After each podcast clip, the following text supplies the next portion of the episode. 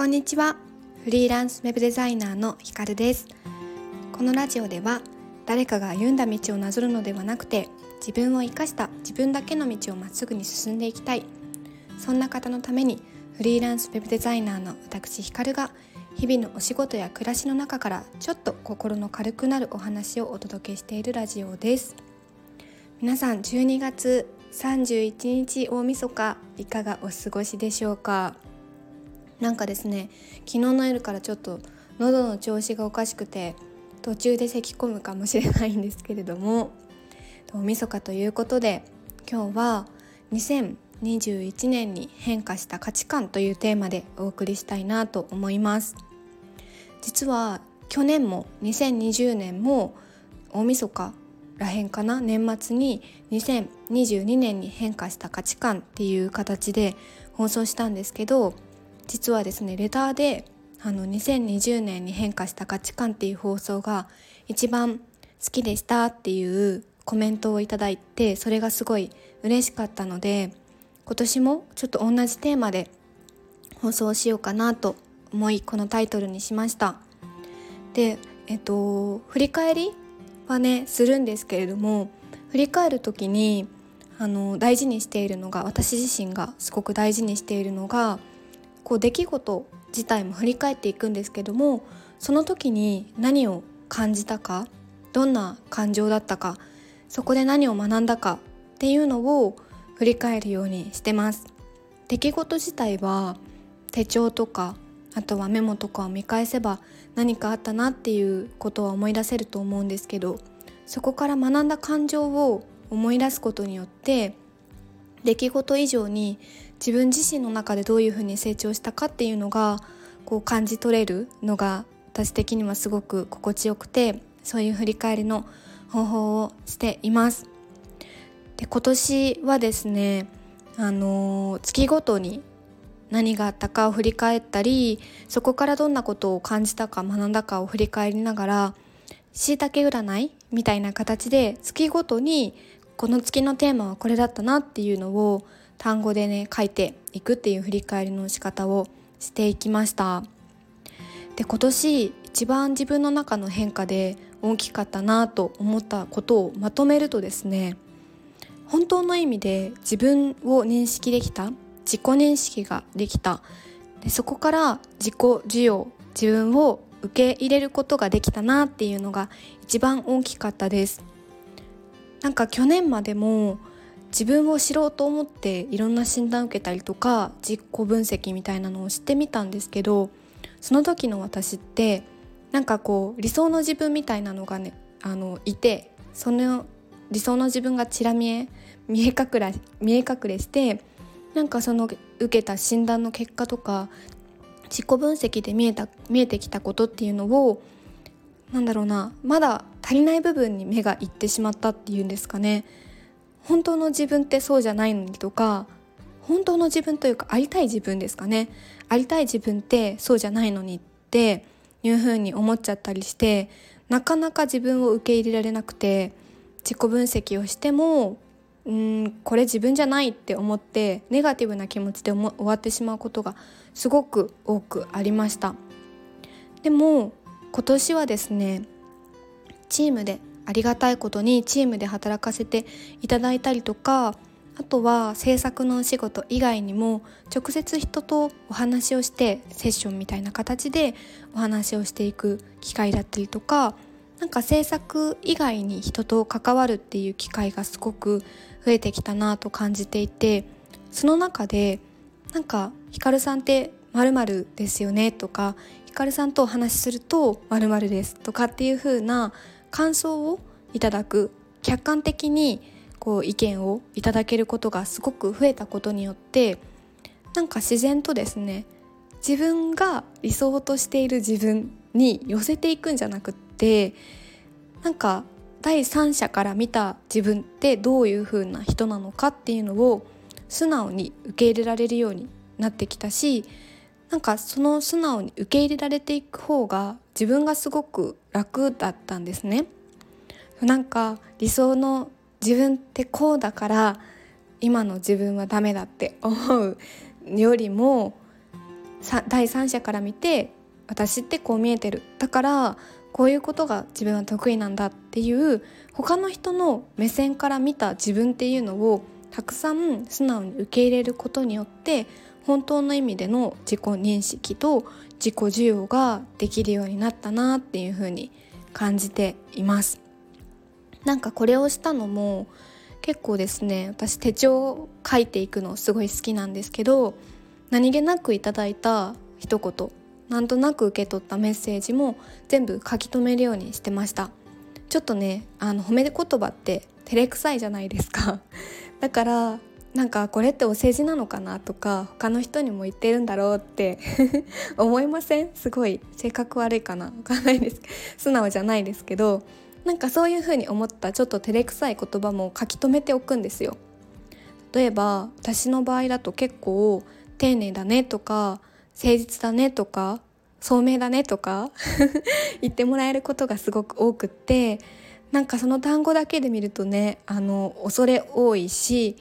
うーん綺麗な言葉じゃないですか。だからあ他の人にも言ってるかなとかどうせ褒め言葉のお世辞かなとか思ったりしてたんですけどでも違う人からたくさん言われるのであ私ってそういう風に見えてるんだっていうのがだんだんと認識できるようになってきてそうなんかその上で自分の強みっていうのも分かってきたなと思うんです。だからもしこれを聞いてる方の中でなんか自分の強みが分からないとかなんとなく自分を知ることはしているんだけどうんすごくモヤモヤするっていうことを感じている方がいらっしゃったら実は自分から見た自分じゃなくって第三者から見た自分を受け入れた方が、うん、本当の自分に近いしすごく楽になれるんじゃないかなと思うので是非この2022年ここからの1年間は他からかけていただいた周りの方からかけていただいた言葉を大切に自分に吸収していくっていうのをしてみるといいんじゃないかなと私の実体験からそう思います。うん、大きく変化したところで言うとその辺りですかね。で私その他の方からかけていただいた言葉とまた別に価値観っていうあのリスト作っていて手帳に。でこれはなんか自分が素直にあこれ大切にしたいって何度も思ったこととか感覚的に強く思ったことこれは本当に感覚の話になっちゃうのでちょっと説明しづらいんですけどその言葉を書き留めるようにしていてでそこから見えてきた私が今年1年の中で大切にしたいと見えてきたことさらにここからも大切にしたいなと思っていることっていうのをあの光の価値観みたいなモットーみたいな感じですかね。であの今ですね何個あるの？これ。1239個ですかね。書いてあるのでちょっとお話ししてもいいですか？なんかためになるかわかんないんですけどまず1つ目がこれでいいじゃなくてこれがいい。で選択をすること。そうこれねあの一個一個説明していくとめっちゃ長くなっちゃうんですけど何かを選ぶ時にあそれでいいやじゃなくってこれがいいって思って選ぶようにしています。うーんなんかねあのお菓子をコンビニで選ぶ時とかもうそうなんですけど一つ一つの選択から自分がこうしたいを大切にしていくことってすごく大事だと思っていてなのでこれでいいやじゃなくってこれがいいって自分の中で根拠を持って選べるようにしていくことを大事にしたいなって思ってます。で2つ目が直感を大切にする。これはもうそのまんまです。私の中で理論よりも直感がやっぱり大事。なのでこれからも直感を大事にしていきます。3つ目人と対等な関係を意識する。人のことを信じる。この3つ目はですね最初にもお話ししたみたいな感じで今年その、まあ、制作以外にも人とこうセッションとか人と話をすることで相手の悩みを解決して導いていくっていうようなこともさせていただく中であなんか私って例えば先生と生徒っていう上下関係のある関係値じゃなくって平等な関係値の中でうーんなんか導いていくっていうんですかね。なんかその関係値が先生と生徒っていう上下関係はあまり好きじゃないなと思ったので対等な関係を意識するっていうことを大事にしてます。4つ目見えないものを大切にする。これは直感を大切にするとちょっと似てますけどなんかうーんスピリチュアルと言ってしまったら一言で片付けてる感があるんですけどなんか目に見えていない気みたいな感じ？波動みたいなところ？あんまり詳しくないんですけどなんかそういうのすごい好きでそういうことも大事にしたいなと思ってます。5つ目。ときめくことのためにときめかないこともやる。ちょっとですねここからは割とストイック系に入ってきます。なんかときめくことのためにときめかないこともやる。そのまんまですけど。なんかこうやりこれがしたいって思うことのを実現させるためにはときめかないこともやらないといけないと思っていてやりたいで全部選んでいくんですけどそのために必要なことでなんか自分がんなんか嫌だからやりたくない。なんだろうななんか自分のわがままでやりたくないをしてないかなっていうのは大事にしてますかね。なんかそこはちゃんとうん。戦略的にやらないとって思ってます。次が地に足がついた人でいる。これはさっきのとちょっと似てますね。あとは行動できる環境を作る。私はやっぱり一人だと全然ダメなんですよ。なんか一人だと全然ダメなんです。2回言うけど。だからあのー、環境を自分で作っていく探していく。そういう人を周りに周りにそういうこうなりたいっていう人を身近に置く。なんかそういう環境を自分で作るっていうのは常に大事にしてます。次。常に学びの姿勢を忘れずにこれはそのまんま、はい、最後。自分がコントロールできることに目を向ける。これはですね他の人にもアドバイスする時に大事にしてるんですけどなんかこう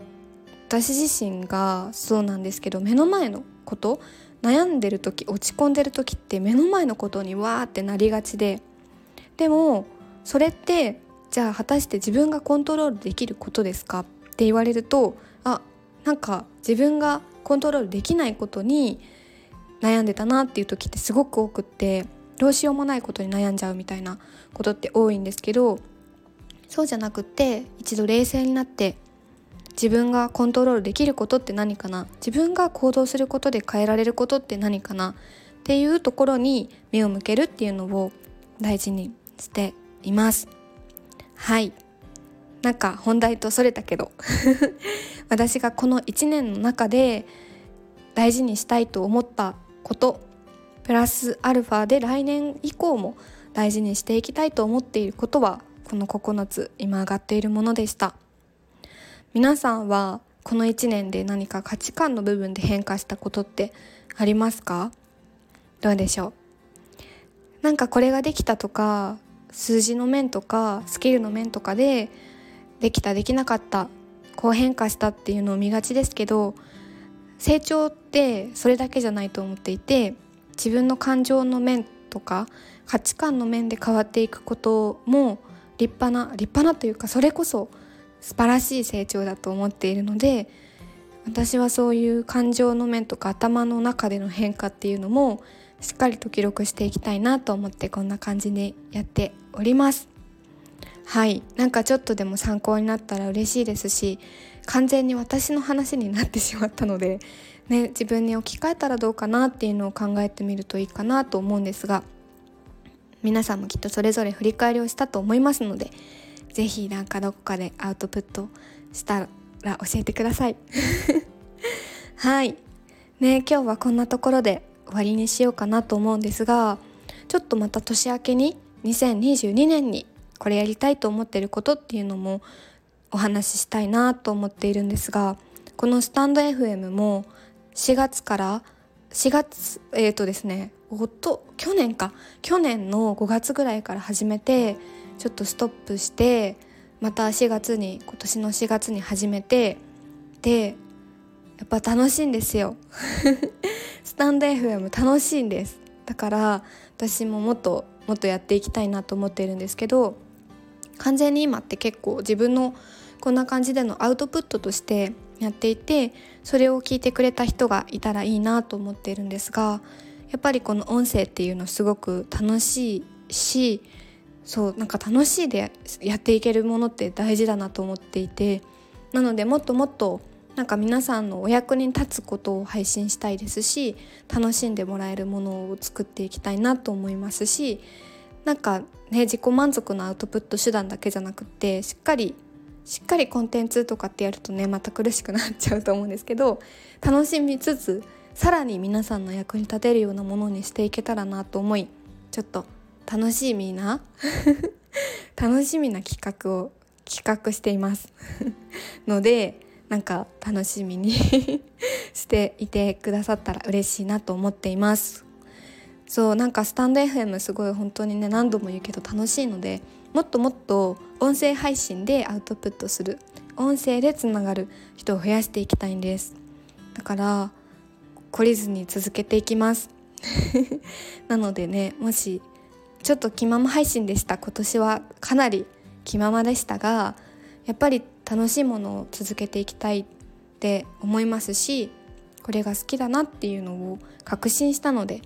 しっかり続けていきたいと思います。私の課題の継続をちゃんとやります。はい。こんなあたりでですね皆さん2021年も配信1回でも聞いてくださった方この回だけでも聞いてくださった方本当にありがとうございます。えー、来年もね楽しい1年心温まる1年になりますように。まだまだ今年もあと何時間？8時間くらいありますのであのー、のんびり過ごしましょう。はい。では今年はこの辺りで終わりにしたいと思います。ではでは。また次の放送でお会いしましょう。さようなら。